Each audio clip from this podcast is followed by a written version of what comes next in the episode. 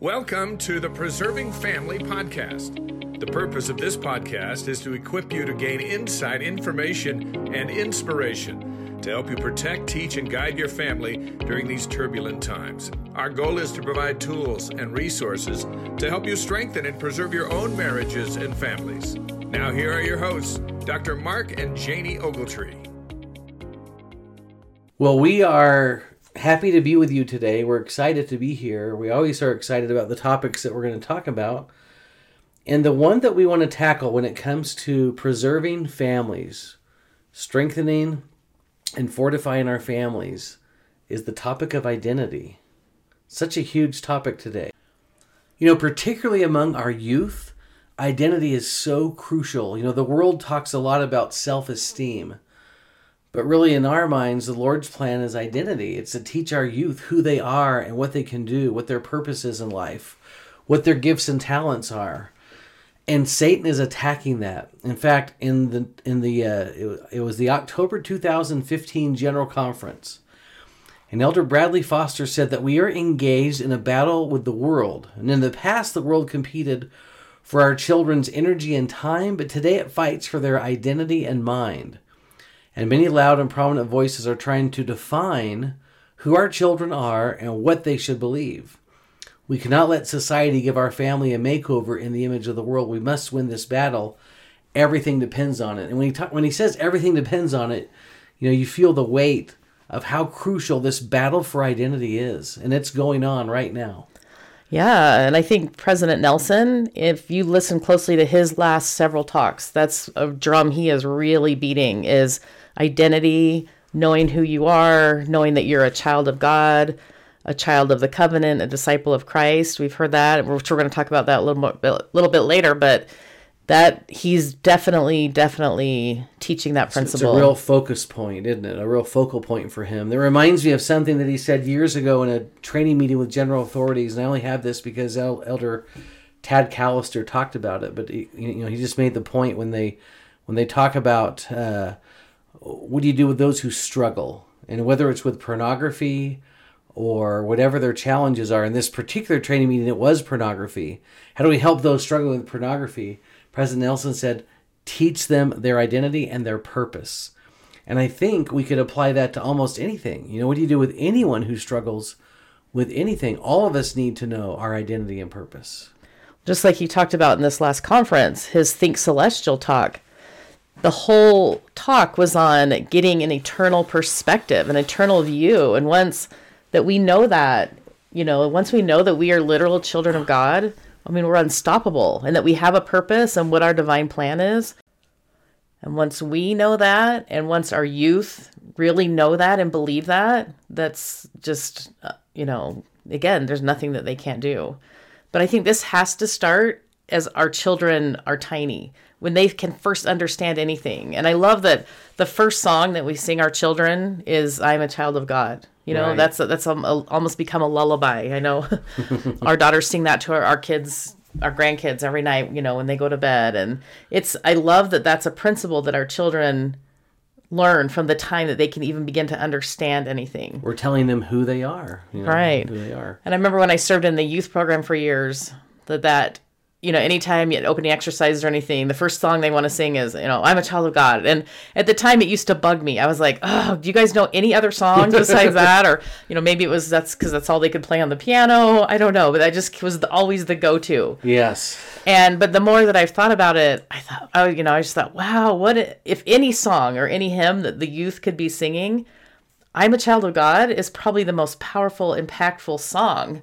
But like President Nelson talked about in one of his talks, that he's, afraid that it's become almost kind of rote that we don't realize we don't hear the words that we're singing or we don't really understand the meaning behind them because mm. when you say i am a child of god and he has sent me here i mean how powerful of the, are those words when you really understand that when you understand that you are a child of god and he sent you which means you were created before you came to come to this earth for a purpose and we that's our job is to find that purpose.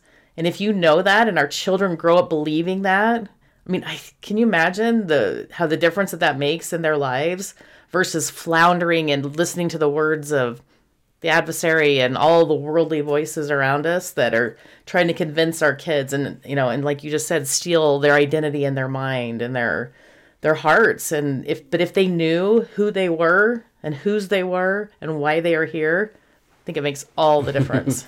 Talk about self-worth you know and, and moving forward every day with confidence. And i think you know janie one of the things i've often thought of is that i'm a child of god. That concept is so great. It's so powerful. But for me, what's even been one step beyond that is knowing that we we do have a purpose, that we're here on this earth life at this particular time in this very place for a reason, and that He has also given us gifts and talents to accomplish our mission, our divine mission of you know why we're here. There's there's great purpose of why we're on this earth. And I think one of the fundamental jobs that every parent has is to help their children figure that out. I mean, that's what we have to do is, you know, parents, we should be praying and asking for guidance, but we have to equip our children and help them understand what their divine mission is, what their purpose is, what their gifts and talents are. And it's not always easy. We've talked about that before together. That for some of our children, that was really easy to detect what some of those gifts and talents were, and others, it, it took a little bit longer to figure it out, but it doesn't matter. Now, as they operate with those talents and those gifts and now as adults they're powerful people yeah and knowing that they are made in the being of our heavenly father and mother right? That they are children of a divine god an all-powerful loving merciful god and goddess that they're yeah and then finding their gifts and talents that they are literally unstoppable. Yeah powerful beings do, yeah. He can do great things with them when they come to know that that's for sure. Mark, that reminds me of a talk that Bonnie Cordon gave. Um, I think it was in General Conference about when she got called to be the General Young Women's President, and when she went to meet with President Nelson, and and he kind of told her this. And here's what she said. I recently received a letter from an inquisitive young woman. She wrote, I'm stuck. I'm not sure who I am, but I feel I'm here for something grand. Have you ever had that searching feeling, wondering if Heavenly Father knows who you are and if He needs you? My dear youth, and to all, I testify the answer is yes.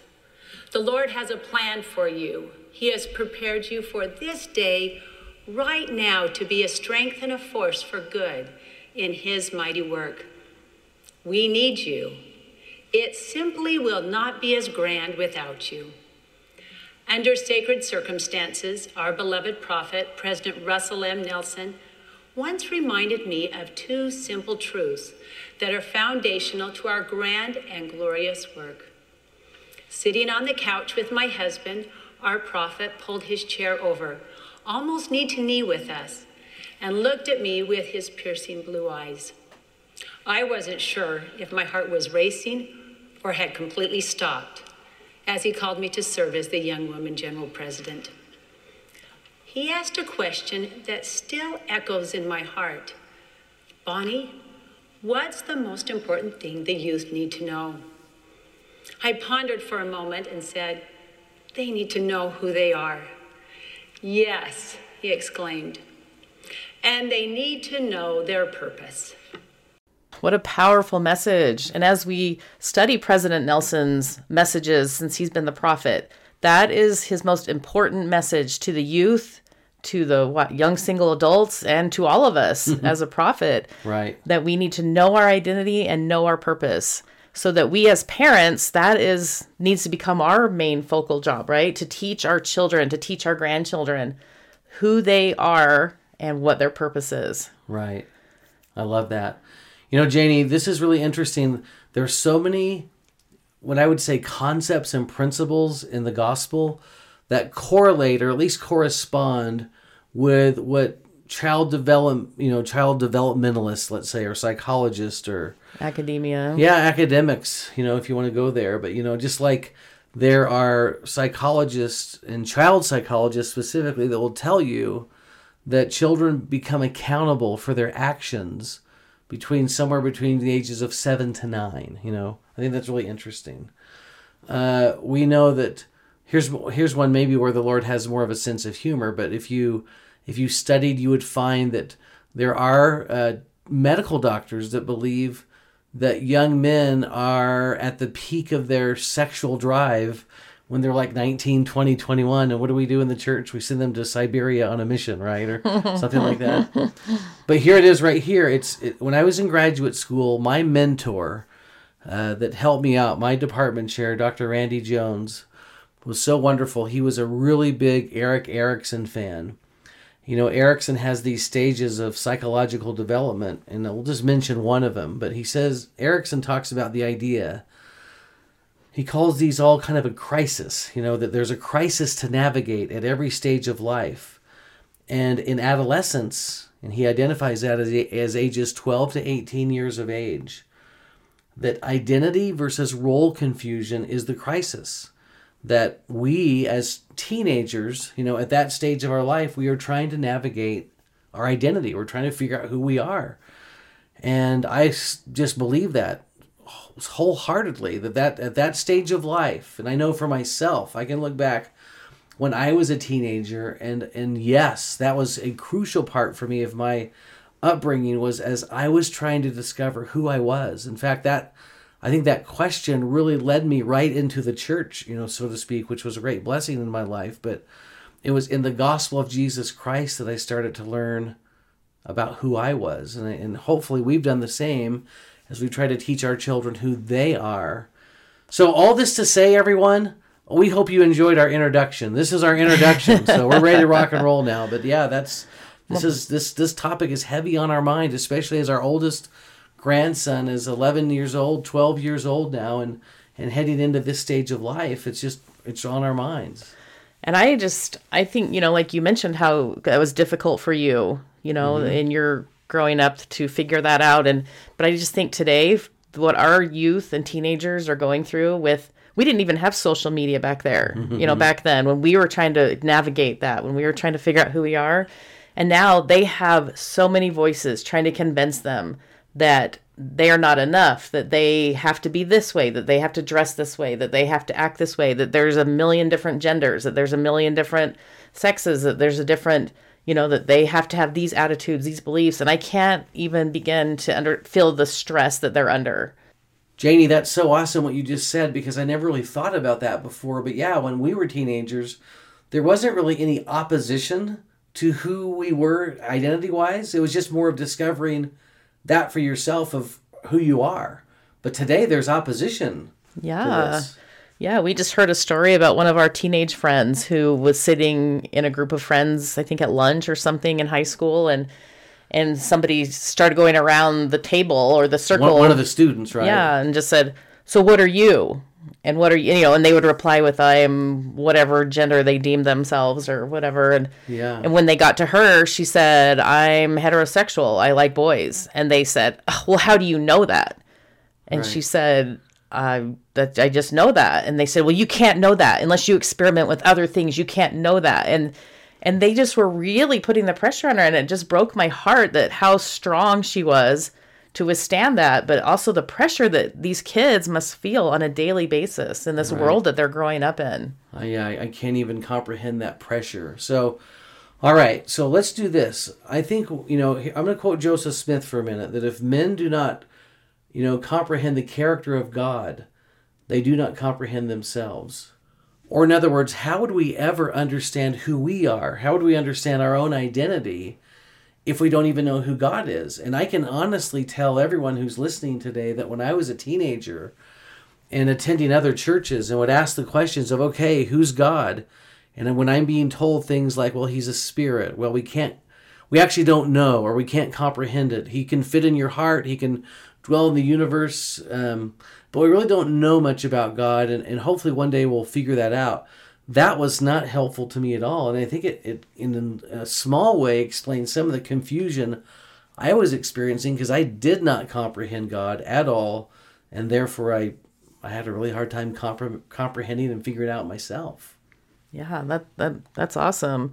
I love in President Nelson's talk, Choices for Eternity, that he has this incredible footnote when he's talking about identity. His footnotes are pretty awesome sermons, aren't they? Yeah, his yeah, like we always say that his footnotes are just as incredible as the talks. Right. But in his footnote, he makes this incredible point that it says the Lord, when the Savior appeared to the people in Third Nephi in the Book of Mormon and identified himself, you know, he said, "I am Jesus Christ, whom the prophets testified shall come into the world. And behold, I am the light and the life of the world. I have drunk out of that bitter cup which the Father hath given me, and have glorified the Father, and taken upon me the sins of the world, in the which I have suffered the will of the Father in all things from the beginning. And I love hmm. that he ta- he t- teaches us who he is, and then also what his purpose was, and that he completed that. In like one verse. That's incredible. But then the next cool thing that President Nelson points out is that he then teaches the people what their identity is. So in verse in 3 Nephi 20, he says, But behold, ye are the children of the prophets, and ye are the house of Israel, and ye are of the covenant which the Father made with your fathers, saying unto Abraham, and, and all and in thy seed shall all the kindreds of the earth be blessed. So he hmm. teaches them right there his own identity, but then turns around and teaches them their identity, which I've never noticed that. And I just thought that was so powerful. And as I got thinking about that, I realized also when he saw Moses, you know, in the Pearl of Great Price, and he calls him Moses, my son, he's teaching him his identity. When he they appear to Joseph Smith in the grove, they call Joseph by name, you know, and then hmm. tell him, you know, what they expect of him. And and it's just such an amazing principle of the gospel when we understand that we are children of God, that we are children of the covenant and disciples of Christ, and that Heavenly Father does have a plan for us. I think love that was that. just so incredible. Such a great teaching from President Nelson. That is so great. And that little tiny footnote. yeah yeah just one footnote it's so power packed so so here's here's a thought along these lines as we thought as we kind of think about teaching our youth their identity. And once again staying with this concept that we have to know god first in order to understand who we are.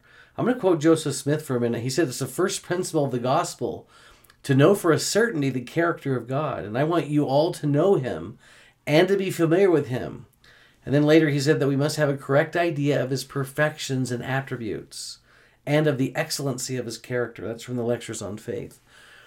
Well, many people don't. That's been my experience is that most people don't understand the character and the nature of God. And I'm not, I'm not saying that we we do that we have we understand that better than anyone else, not at all.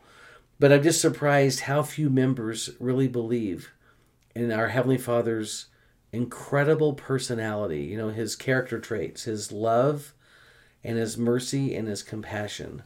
So here's an example. A few years ago, I'm in my counseling office. I'm dealing with a 16 year old young man who's struggling with an addiction. And every week when he comes in, the first thing I ask him is, okay, how are you doing? And uh, usually he gives a little report, but on this occasion, he just felt like he was not progressing at all. And when I said, how are you doing? And how's it been going? He just started to cry. And then he said this he said, I just know that God hates me. And I said, okay, let's take a time out. Let's forget about the addiction today. Let's talk about God for a while. And we did because I wanted him to know that God does not hate you. That I promise. If Heavenly Father were here and he walked into this room, he would actually put his arm around you and he probably would tell you how proud he is of you. And he would give you encouragement and he would give you hope. He would lift you. Yeah, and he would make him feel loved and known and seen and encourage him to repent and try harder. There would be no um, disappointment or anger or anything on the on the part of Heavenly Father. He Not would just all. love him one hundred percent. Yeah, I agree. And so from the lectures on faith, there's a few. This is the third lecture, uh, but Joseph talks about that our heavenly Father is merciful and gracious, slow to anger, abundant in goodness. He is from everlasting, and he was so from everlasting to everlasting that he doesn't change. That he is a God of truth and can't lie. That he is love. You know, if there's one definition of God in my mind, God is love. You know, we hear that a lot in the, in the New Testament, especially in the book of John. But I always believe that if Heavenly Father walked into a room and there were many of us sitting there, that I think the love would be so powerful. First of all, we would feel it before he even entered the room. But second, it would probably just level us to the ground. I mean, the love would be so incomprehensible if that's even a way to explain it. Now, here's what Joseph said um, as he talked more about his mercy and his graciousness and his kindness, his forgiving disposition, that an acquaintance with these attributes is essential in order for us to have faith in him. Or, in other words, how do you have faith in a God that you don't understand? How do you have faith in God who's invisible, who dwells in our heart in the universe that we don't comprehend? And Joseph says, No, no, if you can comprehend his character, his attributes, then you can center your faith in him. And that just resonates with me. I can totally exercise faith in a God who is kind, who is loving, who's compassionate, who's merciful, who's happy, who's hopeful, who's optimistic, who's encouraging. I, I, often visualize our Heavenly Father as a sage, wise, happy, grandfatherly like mentor who just puts his arm around us and loves us and points the right way for us. You know, one of the great visions that we have a record of comes from Melvin J. Ballard. Who is he? He's the grandfather of our elder M. Russell Ballard. In fact, M. Russell Ballard is Melvin Russell Ballard. He's named after his grandfather. But anyway, uh, you know, El- Elder Ballard, Mel- Melvin J. was on the Fort Peck Indian Reservation in Montana. They're having some struggles on their mission among the, the Indians slash the Lamanites, is what they call them sometimes. They did not have a handbook. And he uh, goes to bed one night and just, uh, Melvin J. Ballard had the great gift to have dreams. You know, that was part of his life. And he had this vivid dream. And in that dream, he was actually in the Salt Lake Temple with apostles, and he has this dream of the Savior. And he's told that he's going to have a, an opportunity to meet him. And he said, I saw seated on a raised platform the most glorious being I've ever conceived of, and was taken forward to be introduced to him. Now, part of the idea of sharing this with everyone is to kind of put yourself in this situation. And as I approached, he smiled, called my name, and stretched out his hand towards me. And if I live to be a million years old, I will never forget that smile. He put his arms around me and kissed me, and took me into his bosom, and he blessed me until my whole being was thrilled. Now, there's a lot more to that story, but could you imagine Christ coming towards us? Or Heavenly Father, they're inter- interchangeable in a sense in this case as we share this ex- this story, and you know point to both of their attributes. But to have Christ coming towards you, stretching out His hand towards you, and calling you by name. I mean, that's just, this is one of the most miraculous experiences that we can even talk about in this life is that Christ, that Heavenly Father, know us. And they know us and they smile when they think about us. Another trait of the Savior and our Heavenly Father that I love, I love it's mentioned in um, President J. Reuben Clark's quote that it says, I feel that the Savior will give that punishment which is the very least that our transgression will justify. I believe that He will bring into His justice all of the infinite love and blessing and mercy and kindness and understanding which He has. And on the other hand, I believe that when it comes to making the rewards for our good conduct, He will give us the maximum that is possible to give, having in mind the offense which we have committed. Wow. I love so that. graceful and merciful they are in every situation. Yeah, you know, that's a really cool statement. In fact, I don't know if I've ever been involved as a priesthood leader in a disciplinary council over the last 20 years where we haven't started by reading that statement because I think it's it's so powerful.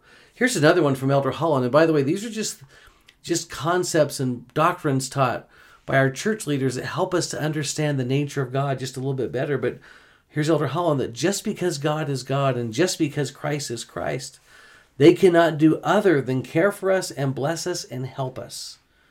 But don't you love that? He's in fact he says they can't help but bless us. They have to. It's their nature. But don't you love that? I mean, part of it that's their identity. Their identity is helping us and healing us and, and caring for us. And what would what would happen if our children and our youth and our young single adults knew this? And believe this that they worshiped a God who loved them unconditionally, that was there for them in every moment of highs and lows and sweet and bitter. I mean, what what would that do for our youth and our children to know that? To me, that is so powerful. I think it would it changes lives. So now let's transition, though. I mean, this is great. Let's transition now into the identity of our youth for a minute, or us as adults. And I'm going to share with you this great statement from Lorenzo Snow. Think about this for a minute. But he said, In our spiritual birth, our Father transmitted to us the capacities, the powers, the faculties which he possessed, as much so as the child on its mother's bosom possesses, although in an undeveloped state the faculties, powers, and susceptibilities of its parent. Now, a lot of you in the mission field may have quoted Doctrine and Covenants section 4, and if you were like me, you may not known what you were quoting, where we learn about, and faith, hope, charity, and love with an eye single to the glory of God qualify us for the work. Remember faith, virtue, knowledge, temperance, patience, brotherly kindness, godliness, charity, humility, diligence. I never knew as a missionary that we were quoting the divine nature, that we were describing who our Heavenly Father is. But go back to Lorenzo Snow that our Father transmitted to us the capabilities, powers, and faculties that He possessed. Every attribute that He has has been transmitted to us. It's in there, it's there. And this reminds me of another statement by James E. Talmage years ago, where he said that Latter day Saints have the mistaken notion that one day, you know, they're going to go into a room, let's say, after the judgment and someone's going to lay hands on our heads and ordain us to be a god or a goddess. But then he said, actually, everything that you need to be a god or goddess is in you right now. It's all there. And so part of our responsibility, I think, as parents, is now to help our youth to understand their identity, who they are, what their purpose is, but to also identify those divine attributes in them that we see in them as parents.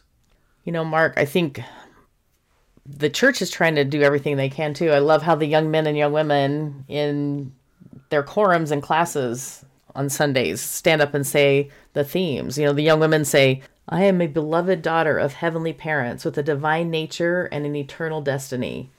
And then the young men say, I am a beloved son of God and he has a work for me to do. I mean, how beautiful are those? And I hope that's resonating with our youth. I hope that as they say that each Sunday, that they believe that and that that, that penetrates their heart. Yes.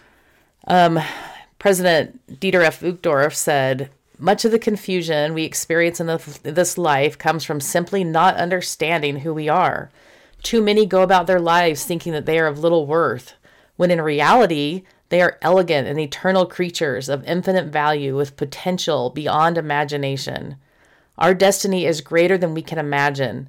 If only we understood who we are and what is in store for us, our hearts would overflow with such gratitude and happiness that it would enlighten even the darkest sorrows with the light and love of God, our Heavenly Father.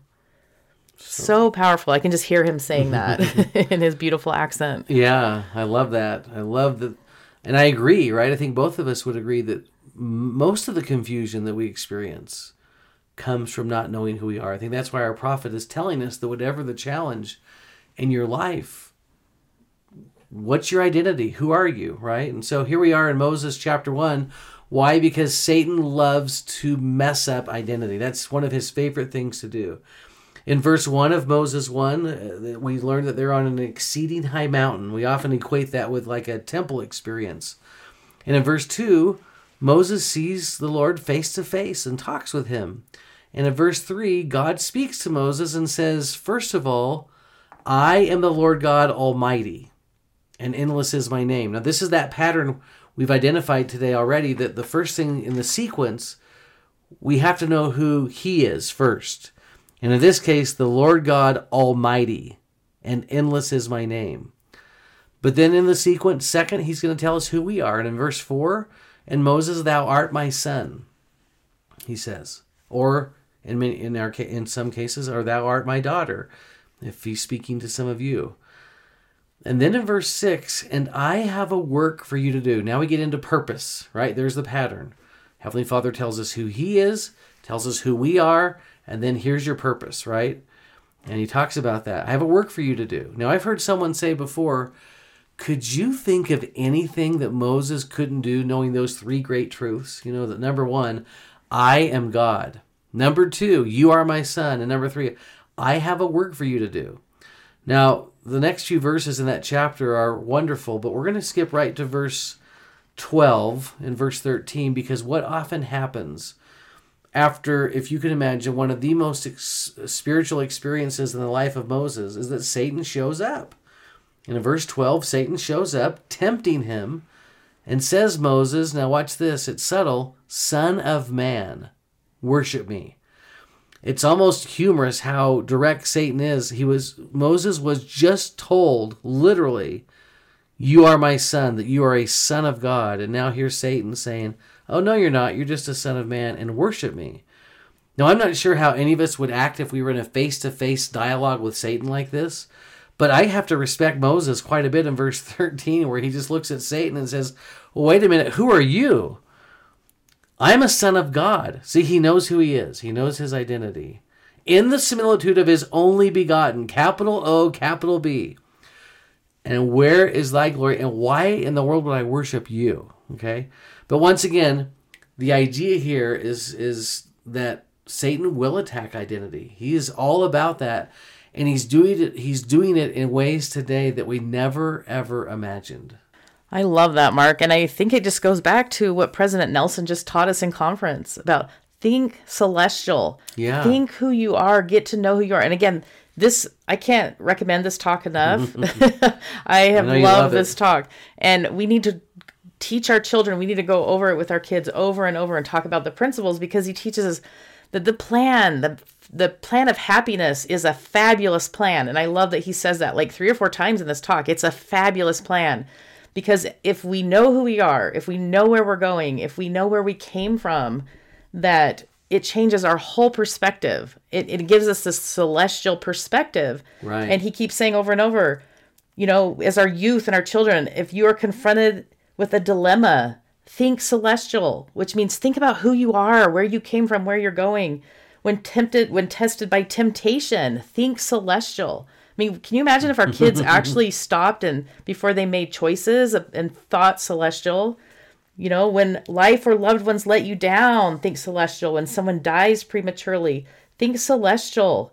When someone lingers with a devastating illness, think celestial. When the pressures of life crowd in upon you, think celestial. As you recover from an accident or injury, as I am doing, he said, think celestial. Right. And I mean, love just it. like like Moses knew who he was. He knew what his plan and purpose in life. And if our children could think celestial and know who they were, oh my gosh, life changing. Yeah. I- And life changing for all of us. I mean, to me, this has opened up a whole new perspective. and Yeah, for adults, for grandparents, for children, for all of us. I agree.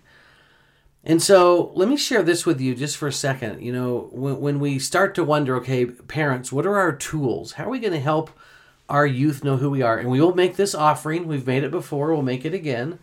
But if you would like us to, if you would email us at preservingfamiliespodcast at gmail.com. That's preservingfamiliespodcast at gmail and we can send you a collection of some of these statements that we have. But here's one. In this context, think of this. What is the greatest problem, or at least a top five problem facing our youth today? And we could list a whole bunch of different things, right? But I'm going to say one of them for sure. And I see it in my counseling practice all the time. They are fearful. They are worried. They're afraid. They're f- filled with anxiety. Now, in that context, listen to this great statement from George Q. Cannon God reserves spirits for this dispensation who would have the courage and determination to face the world and all the powers of the evil one, and who would build up the Zion of our God, fearless of all consequences. What is George Q. Cannon saying? He's telling our youth today that, oh, no, no, here's who you really are. You are full of faith. You are courageous and you are going to build up the Zion of our God, and you are going to face these problems head on in the face of some serious headwinds. But you've got this. You can do it because you're a courageous group of people. yeah. And another one that we grew up hearing Right. was the one from the famous quote from President Benson, where he said, For nearly 6,000 years, God has held you in reserve to make your appearance in the final days before the second coming of the Lord. While our generation will be comparable to wickedness in the days of Noah, when the Lord cleansed the earth by flood, there is a major difference this time. It is that God has saved for the final inning some of his strongest children who will help bear off the kingdom triumphantly. And that is where you come in. For you are the generation that must be prepared to meet your God. All through the ages, the prophets have looked down through the corridors of time to our day. Billions of the deceased and those yet to be born have their eyes on us. Make no mistake about it, you are a marked generation. There has never been more expected of the faithful in such a short period of time as there is of us. Never before on the face of this earth have the forces of evil and the forces of good been as well organized. Now is the great day of the devil's power, with the greatest mass murderers of all time living living among us. But now is also the great day of the Lord's power, with the greatest number ever of priesthood holders on the earth, and the showdown is fast approaching. Mm-hmm. It's interesting. He said that when? What was that? That was in 1979, 80. 79? Yeah. but, you know, and, and so to our generation, you know, that was a super fa- powerful quote. Right. And now and, here we are as grandparents now. Right. and sometimes I think, well, why you know, now they're telling this generation the same thing.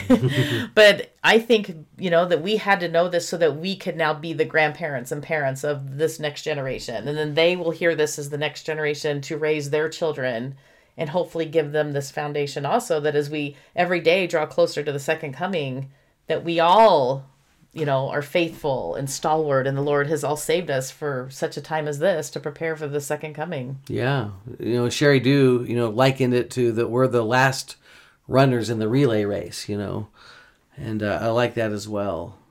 So here would be our suggestions, our recommendations on teaching your children about their identity. We're not saying this is an all-encompassing list. This is just some of our ideas, and there's probably a hundred more that are even better, but We'll start with this. Number one, we teach our children that Heavenly Father knows them by name.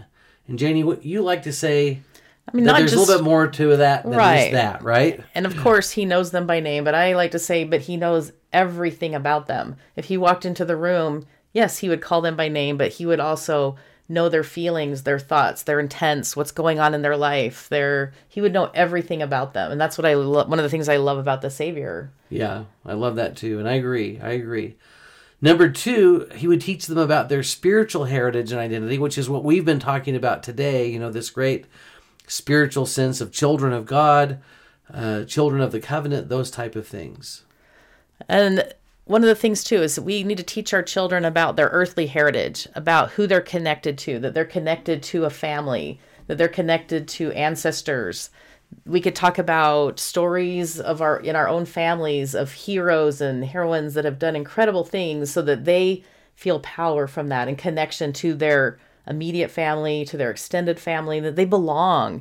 I remember we had a um, family reunion several years ago before my dad passed away, and he passed out he had this big huge ball of yellow twi- uh, yellow yarn. Right. And he held the ball and and had ever or he held the end and had everyone pass this string around and everyone held on to it and it went all the way around the entire circle of you know all of us all the way back to him and he made a point that we are all connected and that we all need to love and help and serve and be there and cheer each other on that we are we are part of a tribe we're part of a family we're part of this Great connection. Team. And I love yeah. how last was it last week when you interviewed Dave McCann and he talked mm. about how incredibly strong their family ties are.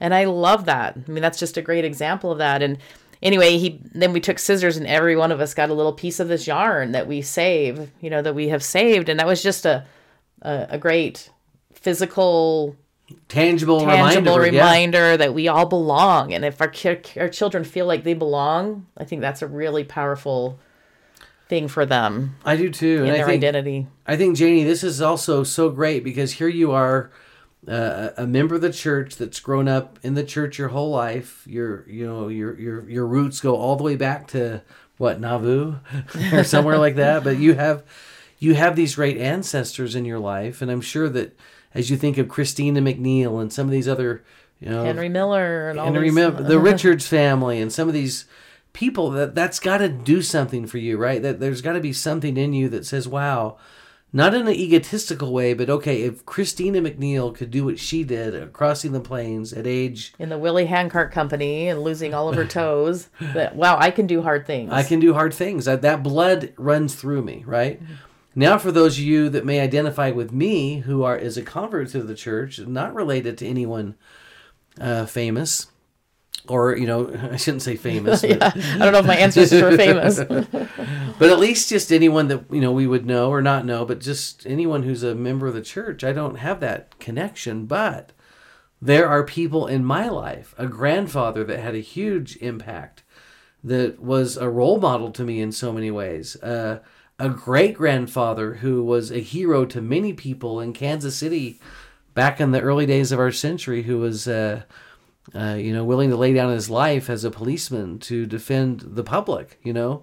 In other words, there are people that we can think about and connect with in our own, and we often don't have to go far. I mean, sometimes it only has to go as far back as our as our parents, you know, and and to look at some of the things that they've done. So this idea of number one, our heavenly Father knows us and everything about us. Number two, connect our youth to their spiritual heritage. Number three, talk to them about their earthly heritage and those great role models who have gone before. Okay, what's a good number four? Number four is helping our children prepare and receive their patriarchal blessing because hmm. the first they need to understand what it is and what it isn't. A lot of people think mm-hmm. it's just a you know, oh, I want my patriarchal blessing so I can just see what my, you know, what's, What's it's my not a future gonna- fortune. Yeah. it's like fortune telling and it's mm-hmm. not that. And that they have to live righteously in order to receive the blessings, their patriarchal blessings. But so uh, we as parents can help them prepare for that help them encourage them to go meet with the bishop to get their recommend and to go do that. Because with each of our eight children that has been probably one of the most powerful days of our life with that child. Right. to help uh, to help them you know to see what these children really are and how heavenly father loves them and the gifts and talents that he has blessed them with. It's really an amazing experience and opportunity if you haven't done that as parents so i know as when i was in high school growing up in houston texas there weren't many members of the church around and um, so when I received my patriarchal blessing, it was so powerful for me. It really gave me a perspective, that eternal perspective that President Nelson's talking about, that celestial perspective, that it helped me avoid temptation. It helped me choose wisely. It helped me choose good friends on days when I was discouraged or didn't get asked to homecoming or whatever that I knew that better things were waiting for me that I didn't have to give in or give up my standards because you know because those this great promises. yeah this right? was temporary high school was temporary and i knew that great things were coming and so my patriarchal blessing was a huge gift and a blessing to me as i was growing up Yeah, no, and that's a.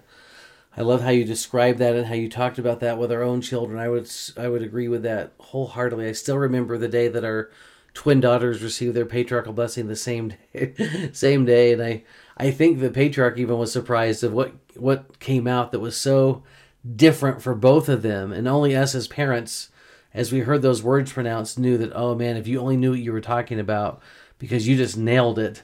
And uh, he was so happy. Remember, he had his picture taken with both on the way out the door. But yeah, that well, it just shows how heavenly father knows us all so individually even on days when our twin daughters our identical twin daughters Mm. Right. you know who are very identical in almost every way not just physically but Mm. they they share a lot but the heavenly father also knew their individuality and the the things that did make them different and it was such a huge blessing in in our life to see that Yeah, and I'm sure it is in their life still today. And then the last one, um, let's constantly help our children identify their strengths and their gifts and their talents that Heavenly Father has blessed them with and help and lead them towards their purpose in life. And we might not know what that is at age two or six or 16 or even 18. I think that's something that we discover through our life. But I think we as parents, like you talked about earlier, is we're constantly trying to give them opportunities to try new things, to develop new talents, new gifts, and and even if their gifts aren't visible, sometimes, you know, we have children who have gifts of kindness, gifts of patience, gifts of, you know, those kind of things that we don't always see. Maybe we can help point that out to them and help them, you know, understand what those gifts and abilities are. I remember constantly, I shouldn't say constantly, but as much as I could, pulling a child of ours to the side and saying, hey, you know what, I've noticed this about you that's really pretty awesome. I don't know if you know that, but to, to, to be able to do what you do is great. And I still love even today as they're adults to, to pull them off to the side a little bit and say, you know what I've noticed you're really good at? And you want to light someone's fire. You want to watch a 35 year old smile from ear to ear as for their, you know, old, old, uh, chubby dad to put their arm around them and say, you are incredible at this. I've noticed. And anyway, it's just that that's our duty. I mean, I just feel strongly that that's part of our duty as parents to to do that. That we never stop being parents. That we're never too old to be parents, and that for the remainder of our days until uh, as long as we're on this earth, to help our children and even grandchildren see the gifts and talents that we see in them. What a great gift. So, as we end this conversation today about teaching our children identity, we couldn't come up with a better ending than President Nelson's talk to the young single adults a year ago, last May. And it's called Choices for Eternity. And it's just so powerful on this topic that we just had to end with this. First, know the truth about who you are. I believe that if the Lord were speaking to you directly tonight, the first thing he would make sure you understand is your true identity. My dear friends, you are literally spirit children of God.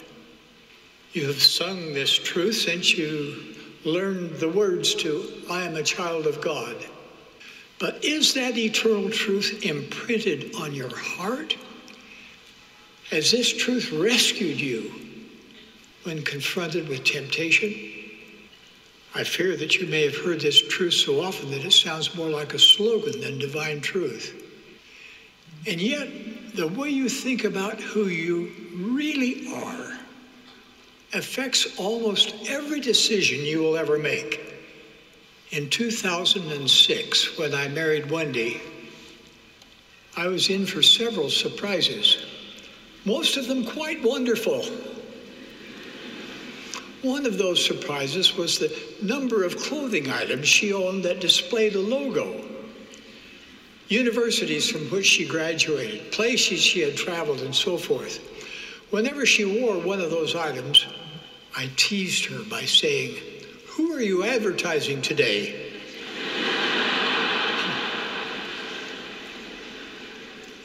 she invited me to, to, to join in the fun. Labels can be fun and indicate your support for any number of positive things. Many labels will change for you with the passage of time, and not all labels are of equal value. But if any label replaces your most important identifiers, the results can be spiritually suffocating.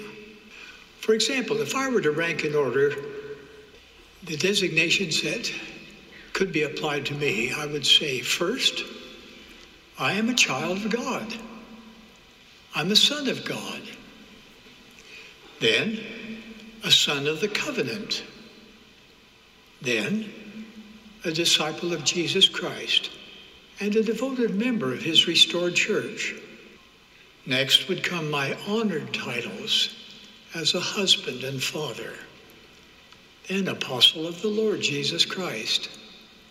All other labels that have applied to me, such as medical doctor, surgeon, researcher, professor, lieutenant, captain, PhD, American, and so forth,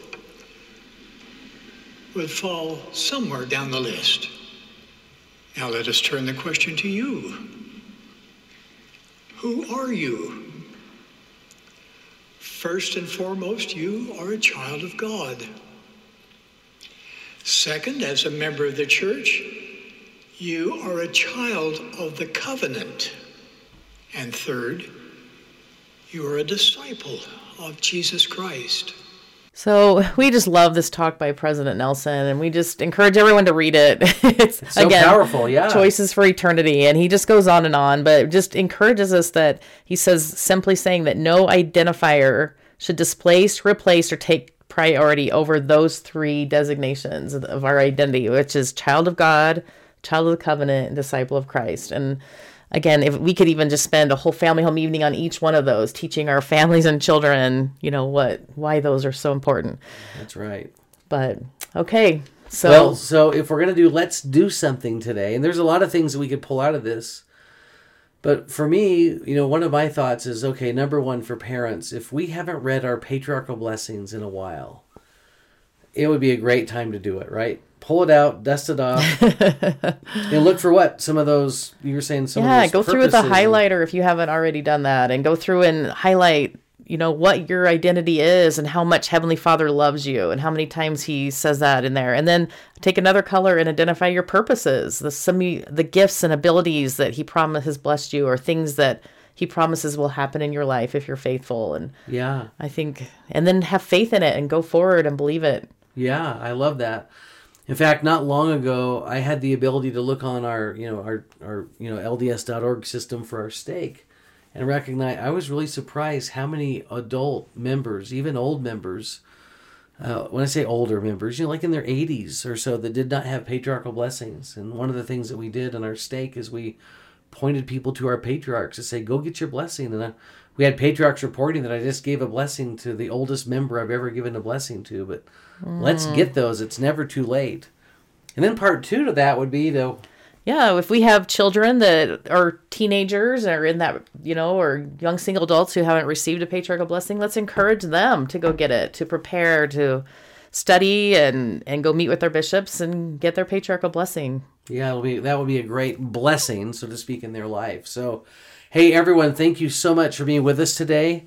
Uh, this is a topic that means a lot to us. We could probably talk about it for uh, for several more episodes if we wanted to, but suffice it for now for what we've shared. But uh, we hope you have a wonderful, wonderful week. And if there's anyone that you know that could benefit from hearing what we've talked about today, feel free to share it with them. Yes, remember that you are a child of God and that He loves you That's right. and knows you. Have a great week.